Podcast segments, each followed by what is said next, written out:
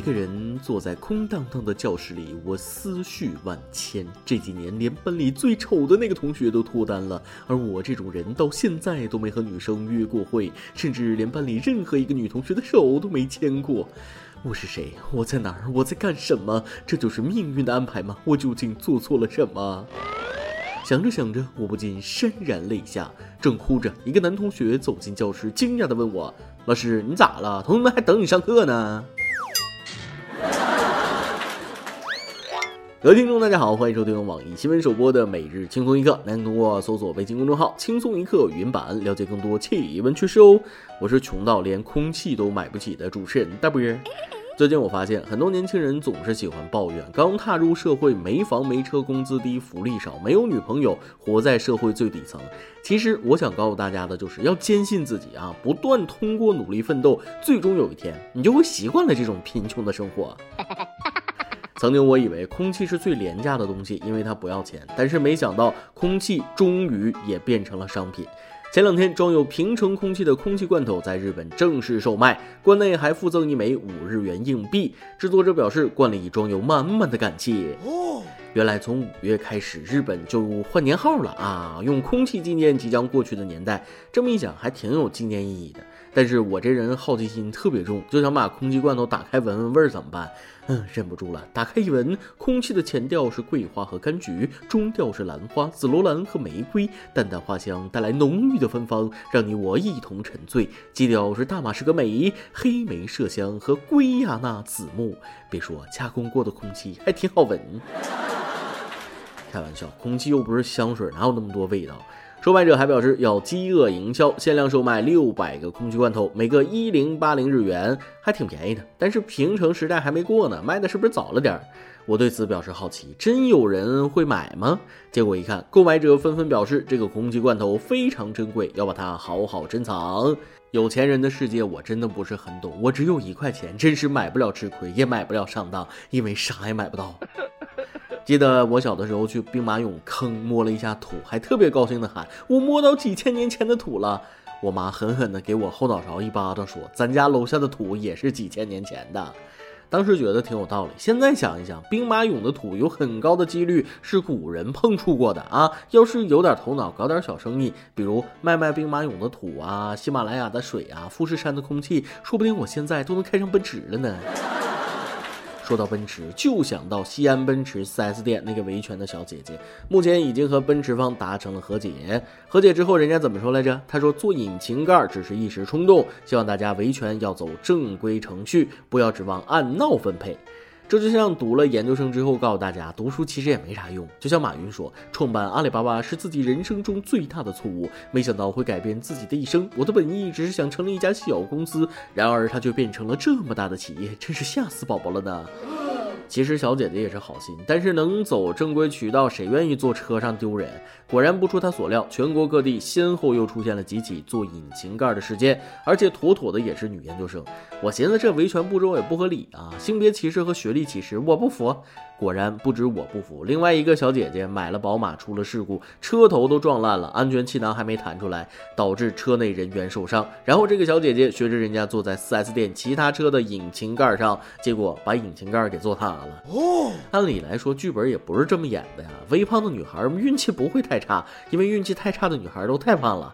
小姐姐恕我直言，你这体格超重了。对于此种行为，各个不自信的汽车生产商也纷纷表示担心自己引擎盖的承重，以后要使用这种 4S 店维权标准动作，还得先掂量掂量自己有几斤几两啊。同样是做引擎盖，为什么做奔驰引擎盖的西安某女士能够维权成功呢？我分析了一下原因啊：一，奔驰小姐姐是研究生，而她不是；二，奔驰小姐姐坐在引擎盖上没塌下来，而她坐塌了；三，奔驰小姐姐有微博大 V 紧跟报道才引起当地有关部门的重视，而她不是。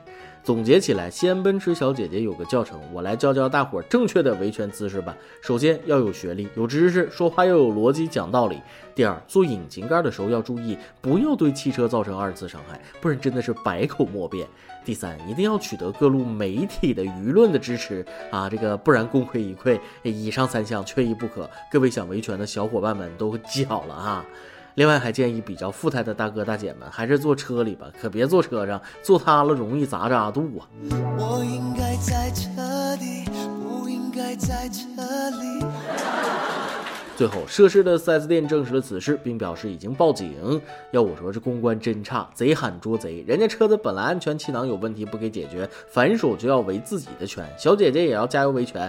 另外，那啥，游泳健身也要了解一下，加我微信给你打折。正确的维权姿势还挺重要，但是我认为最重要的还是对于法律的了解。这不，南京一女子情绪十分激动地坐在一楼盘的沙盘上，在她身体周围的部分，楼盘模型已经损坏。该女子称自己遭遇了这一楼盘的。消费欺诈，但实际上女子所说的情况在合同中并没有明确约定，而且还要面临赔偿五万元的维修费。事实证明，维权也要带脑子。人家奔驰女车主坐的是自己的车，你坐别人东西算怎么回事？最主要的是合同里没有明确约定，即使受委屈了也帮不了你。另外，我更好奇一件事，那个咱屁股硌的不疼吗？最后，新闻表示该女子已被刑拘。所以维权最好有准确的自我认知，更要有理有据有法律。含泪说完了这段，看来又要有大量的研究生跟我抢饭碗了。说完了奔驰宝马，再来说说公交车。咱都知道那儿鱼龙混杂，啥事儿都能发生。这不在吉林辽源，公交车司机发现车上的防冻液不见了，车队调取录像，发现一位大妈用自己带的包做掩护，把防冻液顺走了。哦，我说大妈咋那么爱贪小便宜呢？这真不是食用油啊，千万别给炒菜吃了。别说大妈了，之前有个邻居经常出去偷人家种的菜，每天上单位上厕所带个超大铁壶，每天打热水回家用，电动车必须来单位充电。还看到年轻妈妈带着孩子在超市偷吃鸡腿，把孩子噎得脸通红。孩子说了：“妈妈，我不想吃肉。”妈妈说了：“不，你想。”所以咱们的每日一问来了，你身边有没有爱占小便宜的人呢？他们都做了哪些匪夷所思的事儿呢？说完了每日一问，咱们言归正传。要说这大妈万一吃出点啥事儿，估计还得回来找公交司机。难怪司机那么着急了。希望这件事儿也给大家伙提个醒：马路上、公共场所里的东西不要随便带走，捡的东西也要先搞清楚用途啊。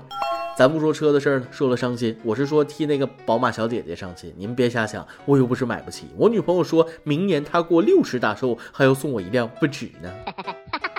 咱们大多数人都请过保洁吧？上次我就叫了个保洁来打扫房子，阿姨进门要穿鞋套，我寻思这也太客气了，这小破屋还用穿啥呀？就赶紧说了啊，不用不用，可以直接踩进来。保洁阿姨就说了啊，不是，我怕把我鞋弄脏了。说起保洁，就要讲讲另一个新闻。前几天，苏州年近八旬的贾老伯以公证遗赠的形式，竟然将自己的一套房产赠送给照顾自己多年的保姆。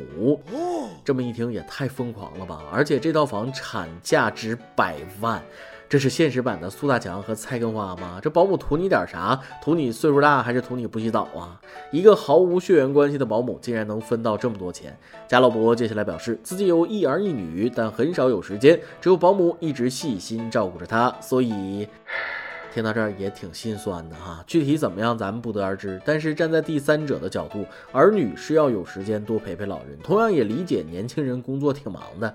但是保姆也是花钱办事儿，没有工资谁会照顾你啊？如果五六年来请保姆的钱也是儿女出的，估计孩子们知道这个消息也得挺气愤。这种事儿双方还是要多学学怎么换位思考。像我就特别会换位思考，每次一和人吵架，我都会站在他的角度想。我每次都在想，如果我是他，是不可能跟我这么可爱的人计较的。结果每次都越想越生气。说了这些，其实想告诉大家一个道理：再生气的事儿也不能跟自己较劲啊。他人气我，我不气。倘若生气中他计，气出病来，他无人替呀。今天你来阿邦跟天阿榜咱们上期问了，你追过星吗？追星是怎样一种体验？说说你人生中追的第一个星。微信网友蓝雪说了。追过呀！六岁那年，《还珠格格》出来，我就不可救药的爱上了小燕子赵薇。赵薇在我心里就是最美好的存在。我收藏了很多关于赵薇的明信片、杂志和海报。如果有人诋毁赵薇，我誓死捍卫我的偶像。现在依然如此，只可惜至今没有见过赵薇本人。零六年无意间听到郑源的《一万个理由》，这首歌是我喜欢的第一首歌。在此之前，我不喜欢情歌。之后就不管是郑源的歌，还是郑源这个人，只要有关郑源的一切，我都有种似曾相识的感觉。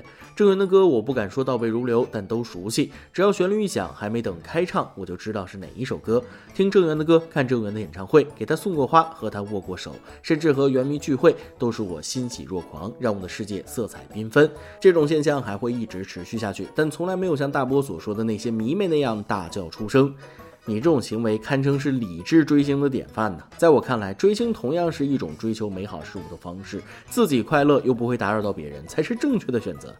微信网友一点浩然气，千里快哉风说了：“我今年三十，追谢霆锋二十年，但是从来没有去过他的演唱会，没有面对面的见过他。他的歌都会听，他的节目都会看，他的动态都会关注。我喜欢他不为别的，只是感觉我俩性格很像，不善言辞，做事专一。望他日后生活无虑自在，蜂蜜一辈子。”微信网友自由女神说了：“第一个追的星胡歌，从初一追到现在，追了十四年了，还没追到手。胡歌的女人绝不认输。”微信网友花花说了。先说我身边的追星女孩吧，我认识那么几个追星女孩，都是很理智的那种，比如听听新歌，为爱豆发微博而欢呼，为两个爱豆之间的互动而激动不已。不过也仅仅如此。以前我并不理解这些举动，直到我开始追星，我认认真真追的第一个明星是日本的一个男歌手，因为喜欢他配音的特摄角色而喜欢上他。他平时很开朗，很阳光，给人的感觉很温暖，甚至有些神经质。可他的歌声真的很有魅力，也很温柔。正是他的这种性格和歌声，无数次治遇了我难过的时候，看和他有关的视频，看着他搞怪的样子，就会不由自主的想笑，心情也就好了很多。现在我为了能够听懂他说的话而开始学习日语，梦想着有一天无论在哪里看到和他有关的视频，都能听懂他说的话，而不是因为语言的阻隔就错过了他可爱的一面。现在我也会因为他的一点消息就欢呼，因为他和我喜欢的虚拟角色合体而激动，那种感觉真的很令人感动。其实吧，追爱豆这件事儿并不是什么坏事。一方面在于追星族本身，另一方面在于爱豆对粉丝们的引导。真正的好爱豆，那是要二十四小时把最好的一面展现给他的粉丝的，是要把正能量传递给每个粉丝心里的，而不是利用粉丝去赚取自己的利益。所以各位听众网友在追星的时候也要慎重选择，不能光看脸，更好要看人呐。微信网友广金十八岁说了，那些年我们一起追过的周杰伦，盗版的磁带五块钱，盗版的 CD 八块钱，海报三元，粘贴画两元。原谅我没去看过你的演唱会，我真的没钱。说到这儿，我也欠杰伦不少钱啊。初中时代的我也爱上了杰伦，我记得听的第一张专辑是《依然范特西》，第一首歌是《爱在西元前》。时过境迁，现在杰伦二胎都出来了，我就还哎妈不说了，满满的都是回忆呀。微信友哆啦 A 梦说了啊，谢霆锋好帅，古天乐好帅，陈晓好帅，郑恺好帅，霍建华好帅，而大波最帅。你这个回答很有潜力啊，我要给你置顶。每日一问，上面已经提到了，你身边有没有爱占小便宜的人呢？他们都做了哪些匪夷所思的事儿呢？再来一段。说起追星，还得跟大家分享一个段子，老招笑了。初中的时候，周杰伦是我的偶像。当时我每本课本都写满了周杰伦的名字。记得那个时候我家条件不好，挺穷的。有一次，我爸翻了翻我的那些课本，然后眼角闪着泪光，语气深沉地对我说：“儿啊，如果是跟学习有关的书，爸给你买啊，不用每本都去向周杰伦借。”一首歌的时间。微信网友过儿将那一首歌给她的好闺蜜。我有一个超级好的朋友，九年了吧，她四二五生日，我想给她点一首，点一首艾辰的《为你写诗》，同时祝她生日快乐，感谢她这么多年一直陪着我，希望长大了一岁的她可以天天开心，也希望我们可以友谊一生一世。今年我们就要初中毕业了，不管以后怎样，他都是我八百年不会忘记的。他陪着我的每一瞬间，对我说的每一句话，为我做的每一件事，都会让我感动。谢谢他，我最可爱的女孩。等会儿我不想点那首歌了，我要点一个像夏天，一个像秋天。希望小编成全呀。刚看着这个留言，我还以为是个小姐姐在想给她的好朋友点歌。再往下一看，阿妈，初中的小姑娘。九年的友情，看来你们在幼儿园就建立了全方位合作伙伴关系了，不容易啊！这首歌就送给你的闺蜜，祝她生日快乐！在这里也祝你们之间的友谊比山高，比海深，比蜜甜。